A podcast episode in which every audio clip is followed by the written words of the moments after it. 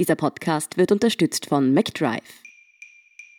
Ich bin Antonia Raut. Das ist Thema des Tages, der Nachrichtenpodcast vom Standard.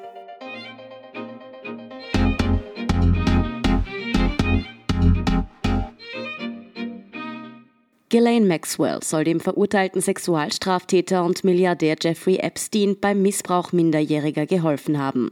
Wegen dieser Vorwürfe ist die 58-jährige ehemalige Society Lady nun festgenommen worden. Wie Maxwell in den Fall verstrickt ist und warum sie einige sehr mächtige Menschen in Teufels Küche bringen könnte, das erklärt Großbritannien-Korrespondent Sebastian Bauger vom Standard. Sebastian, wer ist eigentlich diese Ghislaine Maxwell? Das ist die jüngste Tochter des recht berühmten, berühmt gewesenen Zeitungszaren Robert Maxwell, der hier in Großbritannien den Mirror hatte, als diese Boulevardzeitung noch Millionen von Lesern hatte, ist inzwischen ziemlich runtergekommen, der dann in einen Betrugsskandal verwickelt war und unter etwas ungeklärten Umständen 1991 von seiner Yacht gefallen ist. Die Yacht, die übrigens Ghislaine hieß, nach dieser seiner Lieblingstochter der jüngsten benannt worden war. Sie selbst hat absolviert, was man in der englischen Gesellschaft so macht, Privatschule, Oxford, äh, irgendein Studium, von dem man gar nicht mehr weiß, was es eigentlich war, und wurde dann so eine Art Society Girl, It Girl, würde man wohl sagen, ohne etwas klare Berufsbezeichnung. Wie kommt es denn, dass Gillian Maxwell als Society Lady und Erbin eines Medienmoguls auf einmal in einen der größten Missbrauchsfälle der letzten Jahrzehnte, nämlich den um Jeffrey Epstein, verstrickt ist? Sie war auf welchem Wege auch immer schon in den 90er Jahren nach Amerika gegangen, nach New York gegangen und lernte dort Epstein kennen. Und Gott, ich meine, wie das dann so ist. Die beiden wurden ein Paar. Es behaupten ja jetzt die Apologeten der Dame, da habe es auch irgendwelche Vorfälle gegeben, mit denen sie erpressbar gewesen sei. Also so richtig äh, große Liebe sei es nicht gewesen weiß man nicht. Jedenfalls äh, waren sie ein Paar und dann sollen ja diese Vorfälle begonnen haben, die nun ein Vierteljahrhundert später äh, die Strafverfolger in New York beschäftigen. Über Jeffrey Epstein wissen wir ja, dass er ein verurteilter Sexualstraftäter war, der zahlreiche junge Mädchen, minderjährige Mädchen sexuell missbraucht haben soll. Er hat sich vor knapp einem Jahr im Gefängnis das Leben genommen. Was wird Gillian Maxwell denn jetzt konkret vorgeworfen? Warum wurde sie festgenommen? Na, sie ist festgenommen, äh, geradezu verhaftet worden unter dem Vorwurf, sie habe Epstein zugearbeitet bei dessen äh, ja doch schwersten äh, Sexualverbrechen. Da ist also die Rede von der systematischen Abrichtung junger Mädchen dazu, dass sie mit dem Mann Sex hatten, Geschlechtsverkehr sollte man vielleicht wohl besser sagen, dass sie sich irgendwie in dem Umkreis dieses Mannes aufhalten mussten, in den verschiedenen Anwesen, die der ja hatte, sowohl in Manhattan als auch in Palm Beach in Florida, als auch in der Karibik. Dann wurden die hin und her geflogen. Also dann kommt Menschenhandel hinzu, dann kommt Anstiftung zur Prostitution hinzu. All diese Fälle, insgesamt sechs Anklagepunkte, die ja Frau Maxwell vollkommen abstreitet. Das muss man immer auch dazu sagen. Es sind ja schon sehr schwere Vorwürfe, mit denen Gillian Maxwell da seit Jahren, nicht erst seit gestern konfrontiert ist. Warum haben die Handschellen für Sie erst jetzt geklickt? Eine sehr gute Frage, finde ich. Und es hat doch gewiss damit zu tun, dass sich das gesellschaftliche Klima sehr verändert hat. Dass also Dinge, die vor, wie gesagt, 25 Jahren, über die man hinwegsah, viel zu viele Menschen hinwegsahen, Frauen wie Männer, dass die heute eben nicht mehr als Kavaliersdelikte gelten dass es nicht mehr als vernünftig und normal angesehen wird, wenn äh, Männer im doch schon fortgeschrittenen Alter sich dauernd umgeben mit jungen Mädchen von 14 Jahren aufwärts. Es heißt ja, das sind alles ja Anekdoten, von denen man nicht weiß, wie wahr sie sind, aber es heißt ja, Epstein habe Frauen über 25 gar nicht mehr angeschaut. Damit, glaube ich, lässt sich das begründen. Denn anders gibt es eigentlich keine vernünftige Erklärung. Es ist ja auch typischerweise so gewesen, dass Epstein schon in den ersten Jahren des Jahrhunderts unter staatsanwaltschaftlicher Beobachtung und dann auch Anklage stand und geradezu verurteilt wurde 2008. Aber dass da äh, ja doch wohl auf die in Amerika übliche Weise ein Deal gemacht wurde und er verurteilt wurde für zwei oder drei Straftaten, die aber sich nur auf ein Mädchen bezogen, ein damals 14-jähriges Mädchen, äh, dass die Staatsanwälte aber in Wahrheit 36 Fälle äh, zusammengetragen hatten, schon damals.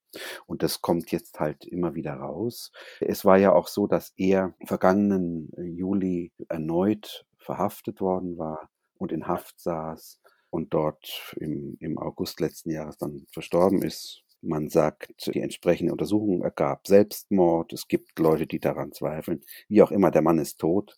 Und nun ist Maxwell natürlich in gewisser Weise eine Ersatzangeklagte. So muss man es ja auch schon auch sehen. Jetzt ist Gillan Maxwell in den letzten Jahren ziemlich von der Bildfläche verschwunden, hat quasi fast im Untergrund gelebt. Wie geht denn das, dass so eine prominente Person schlichtweg untertaucht? Na, also Untergrund.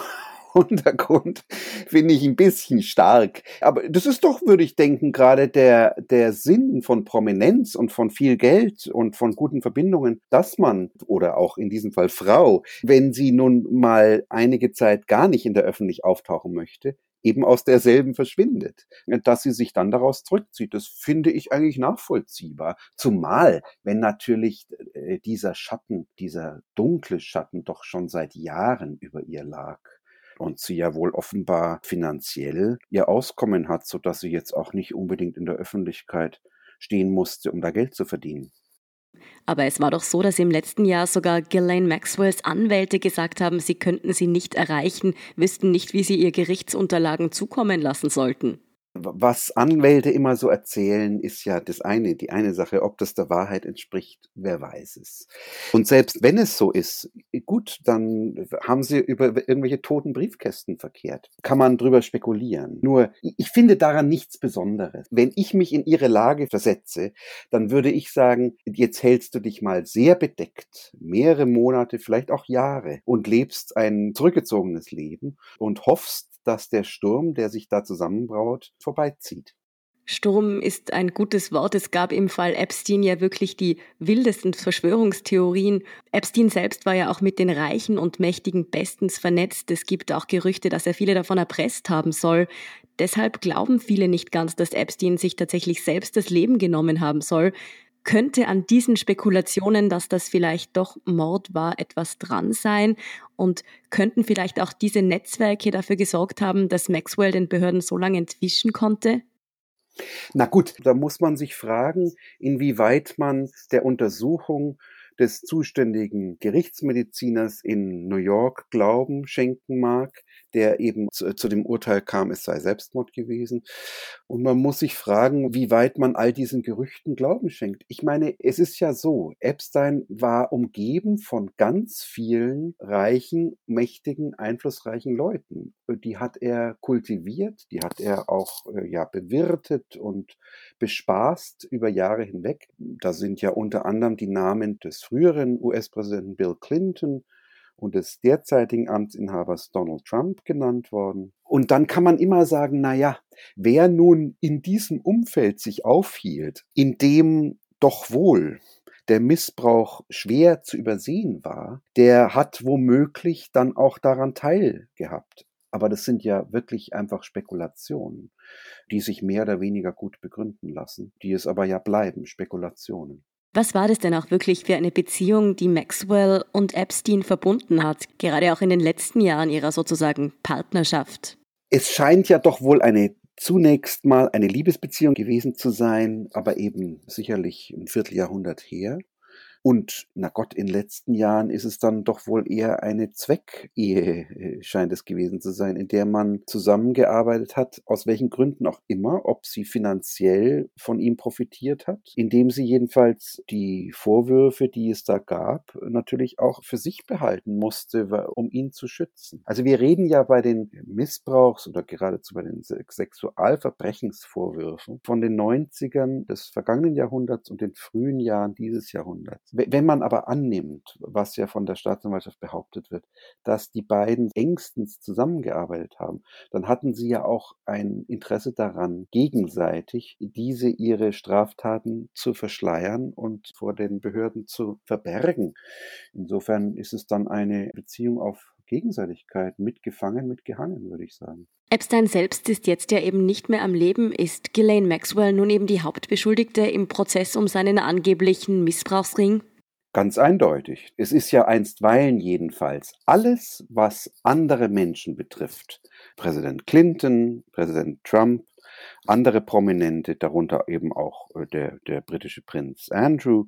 Äh, es ist alles Spekulation. Sie waren ganz ohne Zweifel im, in Epsteins Umfeld, aber es gibt keinen Hinweis darauf, dass sie sich an seinen Straftaten beteiligt haben oder auch nur davon wussten. Könnte durch Maxwells Verhaftung der Fall hier in der Society jetzt noch einmal hohe Wellen schlagen? Wir haben schon darüber gesprochen, es sind ja wirklich die Granden dieser Welt unter den Namen, die da angeblich bei Epstein ein- und ausgegangen sein sollen, unter anderem der jetzige US-Präsident Donald Trump und eben wer auch immer wieder auftaucht, ist der britische Prince Andrew. Wird sich hier also nochmal etwas wirklich in Bewegung setzen? Darauf warten Journalisten in aller Welt, nehme ich mal an. Also die Frage ist doch die, wenn ich konfrontiert bin mit solchen Vorwürfen, die mir womöglich mehrere Jahre bis hin zu 35 Jahren Freiheitsstrafe einbringen können in der amerikanischen Strafjustiz, dann liegt ja auf der Hand, dass ich versuche, mit der Staatsanwaltschaft ein Deal zu machen. Mit anderen Worten, ich lege mein Wissen offen, einerseits über die Straftaten des verstorbenen Jeffrey Epstein, äh, andererseits über mögliche andere Straftaten von noch lebenden Leuten, vor allen Dingen natürlich Männern. Und dafür gewährt ihr mir Strafnachlass oder lasst den einen oder anderen Anklagepunkt unter den Tisch fallen. Das ist ja ganz üblich. Und äh, wenn ich ihr Anwalt wäre, dann würde ich natürlich diese Möglichkeit ins Spiel bringen. Ob sie aber denn tatsächlich überhaupt Material hat, wissen wir ja nicht. Wir wissen es nicht. Und interessanterweise hat sich hier in den britischen Medien übers Wochenende recht ausführlich eine offenbar doch relativ nahe Freundin der Beschuldigten zu Wort gemeldet, eine Investmentbankerin namens Laura Goldman, die sagt ausdrücklich auf Prince Andrew bezogen, über den habe sie mit Maxwell gesprochen und da habe Maxwell gesagt, niemals würde sie über Prince Andrew in irgendeiner Weise schlecht reden. Was davon zu halten ist, muss man auch wieder natürlich offen lassen. Das heißt aber, du hältst es für wahrscheinlich, dass wenn Maxwell etwas wissen wissen sollte, sie auch auspacken wird. Wie gesagt, wenn ich Ihr Anwalt wäre, dann würde ich sagen, liebe Frau, Sie sind hier jetzt in einer echten Entscheidungsphase. Die Loyalität gegenüber diesem ja offenbar sehr, sehr alten Freund, also Prince Andrew, in allen Ehren. Aber wenn Sie der langjährigen Freiheitsstrafe entgehen wollen, dann müssen Sie den Staatsanwälten etwas anbieten. Da gibt es viele prominente amerikanische Namen, aber Prince Andrew sozusagen den Staatsanwälten zum Fraß vorzuwerfen, wäre sicherlich attraktiv aus deren Sicht. Und man muss ja auch fairerweise sagen, der Hauptvorwurf, der von einer damals 17-Jährigen, inzwischen Mutter von drei Kindern, erhoben wird, äh, lautet ja, Maxwell habe sie dazu gedrängt, damals als 17-Jährige mehrfach mit Andrew Geschlechtsverkehr zu haben. Das ist ein Straftatsbestand, aber davon abgesehen würde es natürlich, wenn es bestätigt würde von Maxwell, den, den ohnehin massiv beschädigten Ruf des Prinzen endgültig ruinieren. Das heißt, in Großbritannien ist die mediale Aufmerksamkeit für diesen Fall im Moment gerade sehr präsent. Natürlich. Wir haben ja zwei Problemprinzen. Das eine ist Andrew, das andere ist Harry der mit seiner Frau und seinem Baby nach Amerika ausgewandert ist, wo ja da jetzt angebliche Enthüllungsbiografien bevorstehen, in denen offenbar die Kälte und Respektlosigkeit des Königshauses gegenüber Meghan Markle behauptet wird. Aber Andrew ist natürlich einer der vier Kinder der Königin, angeblich ihr Lieblingssohn. Er war über die Jahrzehnte immer in den Gazetten und natürlich ist es ein gefundenes Fressen für die Medien, wenn einer sich auf derartige Abwege begibt.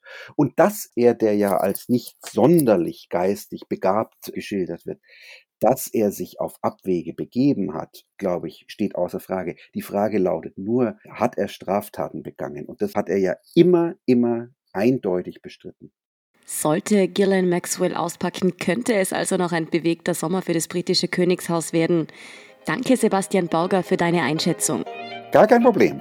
Wir sind gleich zurück. Wenn du endlich wieder einen Big Mac genießen willst oder du gerade im Auto unterwegs bist, dann stell dir vor, McDonald's bringt's jetzt wieder. Mit kontaktloser Übergabe zu dir ins Auto und kontaktloser Lieferung zu dir nach Hause. It's good to be safe mit McDrive und McDelivery. Und hier ist, was Sie heute sonst noch wissen müssen. Erstens, die Polizei darf in Österreich in Zukunft helfen, die Krankheitssymptome bei Corona-Verdachtsfällen zu erheben. Das hat die türkis-grüne Mehrheit im Wirtschaftsausschuss des Nationalrats in der Nacht auf Dienstag beschlossen, entgegen heftiger Einwände der Opposition. Wie genau die Mitarbeit der Exekutive aussehen soll, ist noch nicht bekannt. Zum jetzigen Zeitpunkt darf die Polizei die Gesundheitsbehörden bereits bei der Erhebung von Identitäts- und Kontaktdaten unterstützen.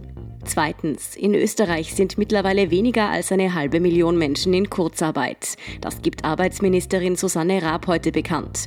Zum Höhepunkt der Corona-Krise waren über 1,3 Millionen Österreicher von der Hilfsmaßnahme für den Arbeitsmarkt betroffen. Dennoch laufen jetzt die Verhandlungen, wie es mit der Kurzarbeit weitergehen soll. Viele Unternehmen dürften nämlich noch länger darauf angewiesen sein. Und drittens, der Tiergarten Schönbrunn hat einen neuen Bewohner und der ist wirklich herzerwärmend. Anfang Juli haben die Robben im Tiergarten Nachwuchs bekommen. Seit heute zeigt sich das Jungtier gemeinsam mit Mama Peaches den Besuchern. Namen hat das junge Männchen bisher noch keinen. Mehr dazu und die aktuellsten Informationen zum weiteren Weltgeschehen liefert Ihnen wie immer der Standard.at. Um keine Folge von Thema des Tages zu verpassen, abonnieren Sie uns bei Apple Podcasts oder Spotify. Unterstützen können Sie uns mit einer 5-Sterne-Bewertung und vor allem, indem Sie für den Standard zahlen. Alle Infos dazu finden Sie auf abo.derstandard.at und dst.at/supporter. Danke für Ihre Unterstützung. Ich bin Antonia Raut. Baba und bis zum nächsten Mal.